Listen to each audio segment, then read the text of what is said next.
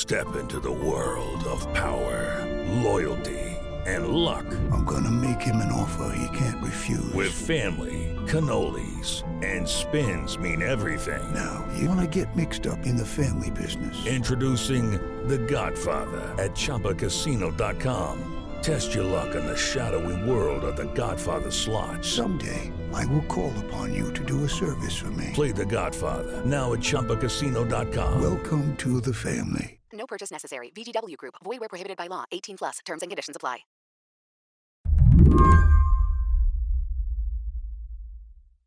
So, Patrick, tell us who are you and what do you do? My name is Patrick George. I'm the editor in chief of InsideEVs.com, and I'm a contributor to The Atlantic and The Verge and a few other publications. Patrick is a car guy. He's covered the auto industry for years, and these days he's focused on electric vehicles. So, fair to say he's now an EV guy. Thanks to his job, Patrick does a lot of test driving. Last week, he tested out a fancy Mercedes EV. It was an SUV with a six figure price tag. He lent it out to his wife. She didn't love it. She borrowed it for a bit to go run some errands, and I asked her like, just bring it back with a full charge because we have a we have to drive back to New York City that night. And I just had the worst time getting the car to connect to any of the public chargers uh, that are near us in upstate New York and just kind of calls me screaming, jumping up and down. She's like, the, the software won't work and it won't connect to the car. And she's like, "Did you know it was like this?" And I said, "Yes." She's like, "But it's it is and you knew it was this bad." I'm like, "Yes, I do." And she's like, "But it has to get better than this uh, for everybody, or it's not going to work, and no one's going to go for it." I'm like, "Yes, exactly."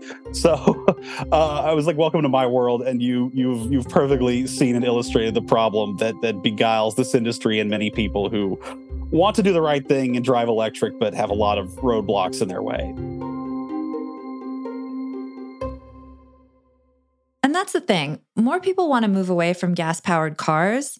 And this year, a lot of Americans actually did, buying more EVs than ever before. But nationwide, our charging infrastructure just isn't where it needs to be. And many Americans aren't so sure about making the full switch just yet. So, a lot of folks are turning to hybrid vehicles that use both gas and electricity. And that's posing a problem for the automakers who are trying to go all in on electric and not fuss around with this middle ground, and, more crucially, for the climate. Because hybrids, while better than your typical internal combustion engine, still rely on gas. And if we want to phase out car emissions in the coming years, we'll have to move on from them eventually. That's the problem, which is that some car companies want to make hybrids and see this as this great bridge from gas cars to fully electric cars. You know, you can build up your battery supply, you cut down on gas use, cut down on emissions in the meantime, get people used to it. And then other car companies like General Motors uh, and, and Volkswagen, probably most notably, are looking at this and they're saying, why are we have to spend billions and billions of dollars on building out EVs, on building out battery plants, building out software for these electric vehicles, all of this really advanced technology. We don't want to waste that money on, you know, what's going to be ultimately a dead end. Right. On right. hybrid cars. And so, you know, some of these car companies, they've got a great, you know, lineup of hybrids to choose from if that's what you want right now. The other ones are just like, sorry, no, you know, here are gas cars and here are EVs, and that's the way we're going, and you're just going to need to kind of deal with it. So today on the show, Patrick explains why Americans, more than 20 years since Toyota introduced the Prius, have fallen back in love with hybrid cars. Will they ease drivers into an electric future? Or will they run us off the road? I'm Emily Peck, filling in for Lizzie O'Leary, and you're listening to What Next TBD, a show about tech, power, and how the future will be determined. Stick around.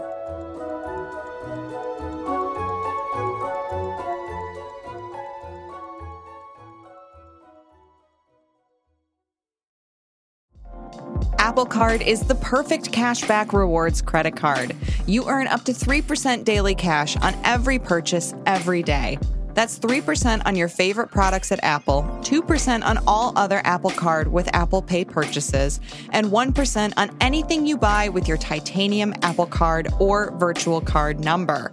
Visit apple.co slash card calculator to see how much you can earn.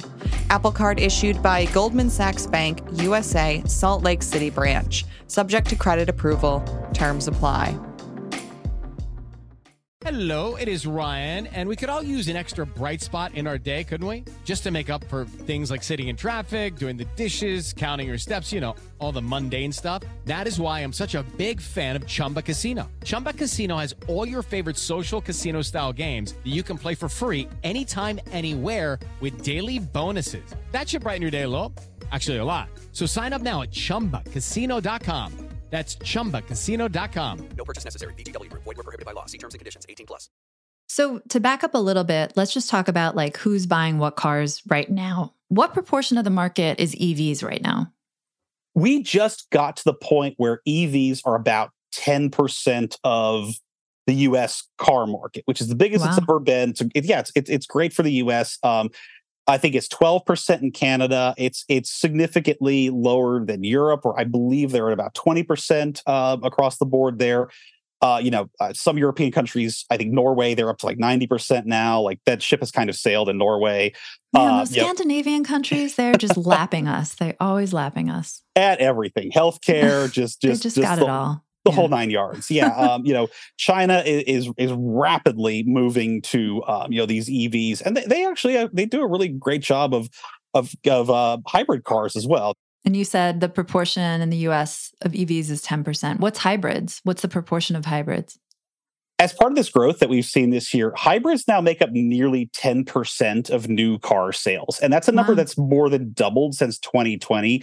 So if you're looking at EVs and hybrids together, that's 20% of the new car market in America, which is really fantastic to see. Yeah, that's astonishing. The EVs, though, I- still think of them as pretty expensive. I I think I read the average price is like fifty thousand dollars for an EV. Is that is that right? Does the does are they still a little too pricey for you know for widespread adoption? Yeah, you're exactly right. There's there's a few trends at work there uh, that are really unfortunate for the consumer right now. One is that you're absolutely right that new cars in general are more expensive than ever. Since the pandemic, they've skyrocketed. I last I checked, I think that the average new car price in America, you know, all in is about forty-seven, forty-eight thousand dollars, which is far higher than it's ever been and ever was before. Um, you know, your average EV is still going to be slightly higher than that. We are seeing those prices begin to fall based on the data I've seen, we're approaching what's called price parity with gas vehicles, like meaning Mhm. cost to build these these EVs. Like it's getting closer to the cost of of of what we're used to these days. And they've gone down. Like many dealers are offering discounts on their EVs. The automakers are seeing that the sl- the sales are kind of up and down. They're offering discounts and help. So it's getting better. But on the whole, these EVs are more expensive than um, you know their their gas car counterparts. Uh, I just drove the, the Chevrolet Blazer EV in California, which is the ones I drove were about sixty-three thousand dollars, and you can get a very nice gas Blazer for about forty-five. And I could see a lot of Chevrolet consumers sort of looking at that, like, well, why do, why would I why would I spend twenty grand more on the electric car? Well, I mean, you never have to buy gas for it. That's a huge savings. It, it it it is for sure, and I think that that's that's kind of an undersold benefit to these things. You, you still pay for electricity when you fast charge, but on the whole, this is vastly less money than than filling up, you know, like a large gas SUV would. So there's definitely benefits there. Amid all this, President Biden has done quite a bit to move the US toward EV adoption. Under his administration, the EPA instituted new rules that force automakers to limit emissions and encourage more EV production. The president's landmark climate legislation provides a chunky tax credit to Americans who buy certain EVs. The administration is also providing funding directly to automakers to help them transition to electric. And the companies themselves have spent billions. But while the market for EVs has grown, it hasn't moved as quick as car makers have wanted. it's deeply confusing and there's been kind of this narrative that's ran away this year that I, I haven't really loved which is that this has been a great year for ev sales it's, it's been phenomenal I, I think it's the best sales year tesla's ever had for example by far but we're not seeing that it's just this permanent up and to the right curve it, it Yeah. is kind of an up and down thing you've seen a lot of early adopters who got these things now you're seeing people kind of like they're in the wait and see moment. They're waiting for charging to get better. They're waiting for the prices to go down. And I think these automakers are really struggling to develop cars at prices people want and, and prices that they can afford. I think people want affordable cars, period. but they're not getting them. They're really certainly not getting them in the EV market. I think that's part of the appeal of the hybrid right now. Is like you don't see those sky high prices for the, these hybrid models. There's a bit of a premium over gas car, but it's not you know uh, an unbelievable amount of money, and you don't need dramatic changes to your lifestyle yet either, like you would for a full EV. Further compounding the problem is the fact that EVs are still an emerging technology. Many people are waiting for adoption to become more widespread before making the jump in the next few years, like we're going to see all of these cars are actually going to change what type of plug they use for fast charging. They're all going to go to Tesla's uh, type of plug, which will give everybody access to the Tesla charging network, which is excellent. So, you know, if you, if you buy one of these now, I, I don't want to say you're going to be locked into a technology, but I think leasing something for three years, trying the, this out, getting used to the electric lifestyle, seeing how this works for you, I think that's kind of the smart play as this technology uh, matures and, and kind of becomes more for everyone there's probably going to be several iPhone moments for electric vehicles uh-huh. as opposed to just one thing. I think it's going to be faster charging. We've got to see the charging experience get better. Yeah. Um, you know, the part of the story I didn't tell you earlier with, with, with my poor wife trying to charge this Mercedes was, you know, you you have to use a smartphone app to pay for that and to activate it, and the smartphone app and you know the charging network and your car software all have to work perfectly oh, in tandem. No. If any one of those things fails, it's not going to work. And it's like, okay, this is objectively this is this is not as seamless as getting gasoline it just isn't so i think that eh, making that experience much easier and foolproof and seamless and ubiquitous that's what's going to do it i think and i mean so many of these evs are are are, are there they're close to it but it's it's it's still a lot of planning ahead to ask people to do especially if they're yeah i, I kind of think about the difference between me who does this for work and covers this and someone who i know might be a single mother with three children mm-hmm. and is just trying to get them to school or activities or whatever on time. It does not have a lot of backup. And it's like, okay, you're expecting that person to work charging into their life like they would now. Like, we're going to make some concessions to make this work for everybody. And I don't think we're there yet.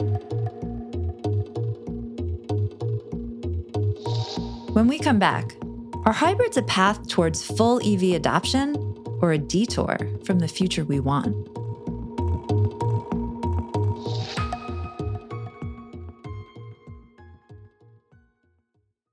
This episode is brought to you by Progressive Insurance. Hey, listeners, whether you love true crime or comedies, celebrity interviews, news, or even motivational speakers, you call the shots on what's in your podcast queue, right? And guess what? Now you can call the shots on your auto insurance too. Enter the Name Your Price tool from Progressive. The Name Your Price tool puts you in charge of your auto insurance by working just the way it sounds. You tell Progressive how much you want to pay for car insurance. Then they'll show you a variety of coverages that fit within your budget, giving you options. Now, that's something you'll want to press play on. It's easy to start a quote, and you'll be able to choose the best option for you fast. It's just one of the many ways you can save with Progressive Insurance. Quote today at progressive.com to try the Name Your Price tool for yourself and join over 28 million drivers who trust Progressive. Progressive Casualty Insurance Company and Affiliates. Price and coverage match limited by state law. So, to get back to hybrids, can you just explain to me? I read about plug in hybrids and then hybrid hybrids, and mm-hmm. I don't understand what is, is it just literally one you plug in, the other you don't have to recharge? Or yeah, you, you nailed it actually. Uh, so the, the, the plug-in hybrids, like the uh, you know the the battery can be recharged by the gasoline engine, but they're really meant to be plugged in overnight to give it a full battery there. I think we're going to see more and more of these get phased out over the next few years. It, it, it feels almost counterintuitive, right? But the automakers they don't seem to want to make them. They had a huge moment in Europe in the recent years where corporations were getting a lot of subsidies to lease these in their corporate fleets, uh. and people just weren't plugging them in. And so, uh, you know, when you don't do that, the car doesn't work right. So you're you're driving around with a gas engine with a with a heavier car because now you're you're lugging around a dead battery and they were worse on emissions and they were worse on gas and i think that that's just being sort of i'm not sure what kind of how much of a future those have but then the pure hybrids um like it's like like most toyota priuses mm-hmm. are just going to recharge the battery themselves by normal driving that by the gasoline good. engine by braking and that's a really seamless experience it's you just you buy the car you put gas in occasionally and you really don't worry about it otherwise but in your reporting, you said a lot of people feel like they don't even need an EV because they have a hybrid. It serves their needs. I mean, what's what do those examples look like? Yeah, I think that w- one thing that's interesting with the latest generation of hybrids we're seeing, which are really excellent cars. I mean, some of these will run on pure electricity for 30, 40 miles. And if you look at your average American, like that's most of the driving we do in a day is 30, 40 right? miles. We think we're all like out on the road with Jack Kerouac or whatever, but we're just going to like the supermarket and the mall. exactly exactly so and it's there's this we, we have this weird obsession with road trips and range right. and uh, you're seeing this bleed over in, into the ev world too and i've talked to car companies like, like bmw and toyota it's like look we don't really want to make 600 mile evs and environmentally it's kind of a disaster but like we're, we're going to see what we could do because that's what you americans say you want um so I think that people are a little bit unrealistic with their expectations. But you know, with with hybrids, it's like, yeah, if, if you buy this car, you'd be surprised how much gas you don't use in it. Mm. And there there are several models and several of my colleagues even um, who are hybrid owners. And every now and then they'll get an alert on the car, like, look, you need to drive this thing more. You need to run the gas engine more. The gas is getting stale. Like, oh, wow. you know, it, will it'll tell you it's like this this needs to be ran a little bit. Um, which I think is quite funny. I would imagine playing into the popularity of hybrids this year was the very high gas prices we just had, mostly last year, but people don't forget so fast, right? I mean, we had like $5 gas, and in America, that's real bad. So that must have played a role here too. It did for sure, and that, that's a trend I've seen throughout my entire career. Um, Americans, you know, for all of our, our, our many great qualities and strengths as a people, we tend to think about five minutes into the future only. Um, and almost always what we see is when gas gets expensive, people buy Priuses. And um, and when gas gets cheap again, they buy Hummers and Silverados. That is yeah. just that's just what we do and how we operate. Um, and as you both know, it's like we've seen a tremendous amount of ups and downs in gas prices in recent years. You know, fracking kept gas very cheap for a very long time. It's been going up again because of rising energy costs. So a tipping point would be like a permanent upward shift in gas prices that makes this permanently more expensive at the pump than it's ever been. I think that would that would see a very rapid shift to electric vehicles very quickly. Um, but I who knows how or if that would ever happen. As consumers start clamoring for hybrids, that puts manufacturers in a tough spot. Some of the biggest automakers, like General Motors and Volkswagen, stopped producing hybrids altogether as they focused on EVs. Now they're rethinking that approach. Those automakers they're kind of looking at the market and they're wondering maybe we should do this maybe, maybe we should you know offer this option to people and invest that r&d into it but i think that they know that if they do that they take that step it's probably going to delay their pure ev investments right and maybe that would work out okay for them the emphasis on for them because you know we're we're seeing a bit of a we're seeing this sort of slower up and down pace with, with EV adoption. That's not what they want to see. They want to see you know, a rapid phase out of gas cars and a rapid adoption of EVs to replace them. And I don't think those things are going to happen in straight lines anymore. So it's it is a real dilemma for these car companies to figure out what to offer, especially as they're facing, you know, very strict fuel economy rules and emissions rules, which is really yeah. the driver behind this this whole thing. Is you know, if you gave any of these car companies a pass, I think they'd, they'd, be making the same cars they made in the 50s and 60s if you didn't regulate this stuff. So, you know, if you're being pushed in that zero emission direction or stricter fuel economy rules, like where, where, where do, what do you do? Do you do hybrids or do you EVs or, or hope the consumer uh, adopts one or the other? It, it is a tricky situation to be in. But I mean, the bigger picture here, zooming out, is the climate. Good luck to the auto manufacturers. But I mean, is the fact that so many more consumers are turning to hybrids. I mean, is that a good thing or a bad thing for the climate? Like, what does that mean in terms of meeting goals? Yeah, great question. And and the best answer I can give you is it's it's good news, but it's not as good news as it could be. Because uh, you know, these these hybrids, one of the many benefits that I don't think we we think about too much is that they do create far less emissions. Um, right. I think the the, the current uh, Toyota Sienna minivan is hybrid only. It is, you know, the only one you can buy is a hybrid, and you know it, it, it creates less than half the carbon emissions than its predecessor, which was a non-hybrid. Like that's very impressive. That is awesome progress. Let's let's let's take a W where we can uh, yeah. right now in in the climate apocalypse, right? Uh, but you know, on a long term, you know, this eh, slowing down the, the adoption of of full EVs and moving us to a zero emission market. Anything that slows that down, that is bad news for the climate. That is bad news for the planet. Um, earlier this week on Inside EVs, uh, one of our contributors, uh, the wonderful uh, environmental journalist Molly Taft, um, you know, had a story about this, and, and she kind of looked at automakers like Ford and General Motors and Volkswagen that might be slowing down their EV goals a little bit. Mm-hmm. And and she and she kind of wondered like what does this mean for for climate change. And and what she determined was, you know, like the cars that Ford sold globally last year alone, like worldwide, over the course of their lifetimes, they will generate more greenhouse emissions, greenhouse gas emissions than the entire country of Taiwan emits in one year. Jeez. That's just Ford over the course of their lifetimes, one automaker. So you're seeing how serious this is Mm-hmm. and why why it's imperative to replace these cars, new cars, with uh, zero emission ones. Now it's like you don't get rid of all of the problems when you do that. We know that it creates a lot. It takes a lot of emissions to build electric vehicles. Yeah. What do you do with the countless gas cars that are going to be on the roads and in service for decades to come? I, I have yet to get a good answer on that one. But it's like if we have to start somewhere, it we, we it's this is not an action that can be pushed off much longer. I think. So what I'm hearing, I think, is hybrids are better than nothing, but it would be even better to just switch right over to EVs and have zero emissions or sort of zero emissions because there's a lot of emissions involved in building the cars. Um, and also, I mean, we haven't really talked about it, but there's climate impacts for EVs separate from the, the fossil fuel issue, right? I mean, and Mhm. mining a lot of the minerals you need to build the batteries creates its own sort of Pandora's box of stuff. It does for sure, and like there's there's been massive inroads have been made uh, into battery recycling plants. Mhm. You know, which is not something that we can do for gas cars. You know, they, in theory, we could we could keep repurposing lithium ion batteries for a very long time and create kind of a more sustainable ecosystem doing that. I'm not convinced it's it's you know a silver bullet yet. Um, but it, you're right. It is it is tricky because this seeing more hybrids on the road is is good, but it's it's not the zero emission transformation we need. And the more I've covered this stuff, the more I really feel like this what we're seeing now is stuff that we should have been doing in the 90s.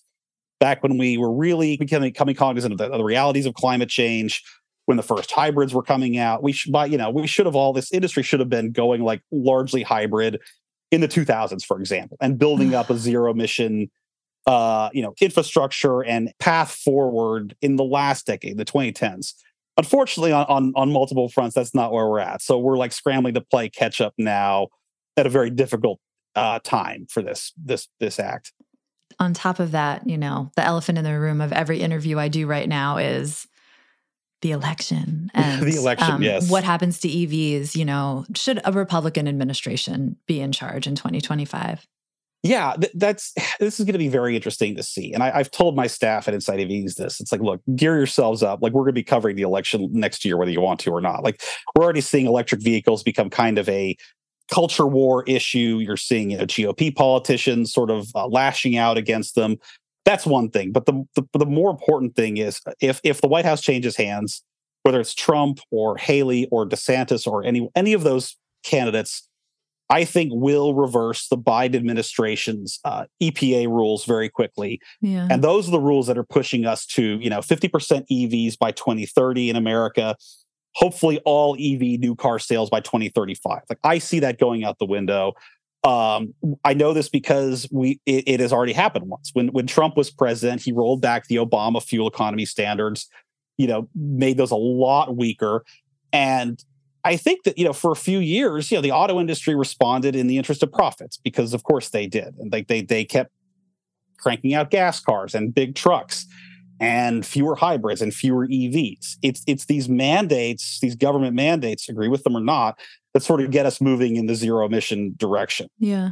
And I, I, I unfortunately don't see any sort of climate answer uh, with transportation on the GOP side. So, you know, if if if those those policies get reversed, like you will see a slowdown and a move to electric vehicles in in this country. I do believe that.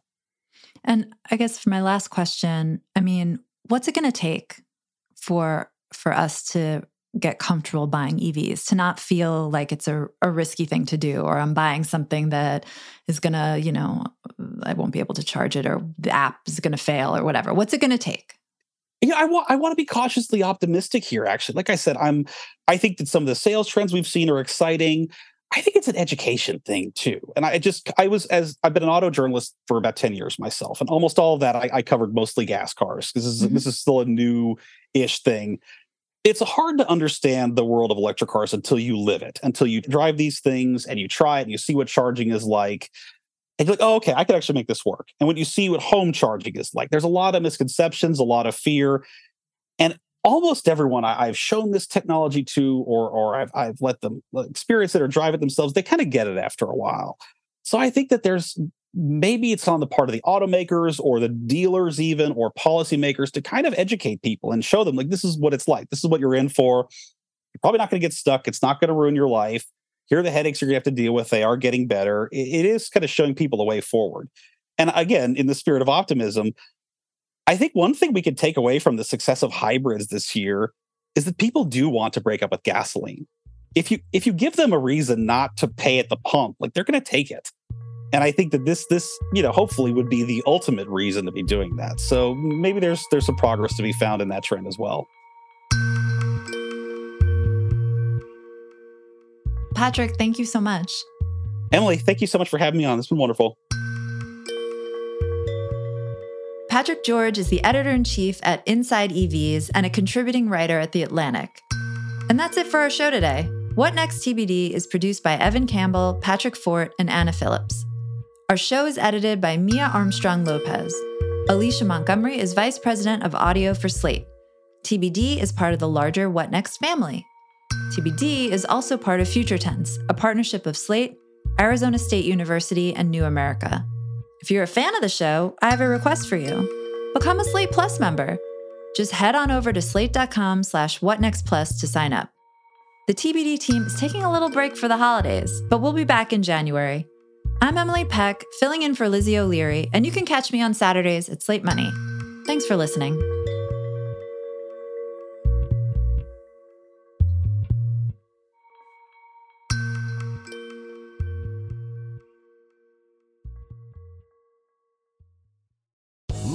Casino asking people what's the weirdest place you've gotten lucky? Lucky? In line at the deli, I guess? Aha, in my dentist's office. More than once, actually. Do I have to say? Yes, you do. In the car before my kids' PTA meeting. Really? Yes. Excuse me, what's the weirdest place you've gotten lucky? I never win and tell. Well, there you have it. You can get lucky anywhere playing at LuckyLandSlots.com. Play for free right now. Are you feeling lucky? No purchase necessary. Void where prohibited by law. 18 plus. Terms and conditions apply. See website for details.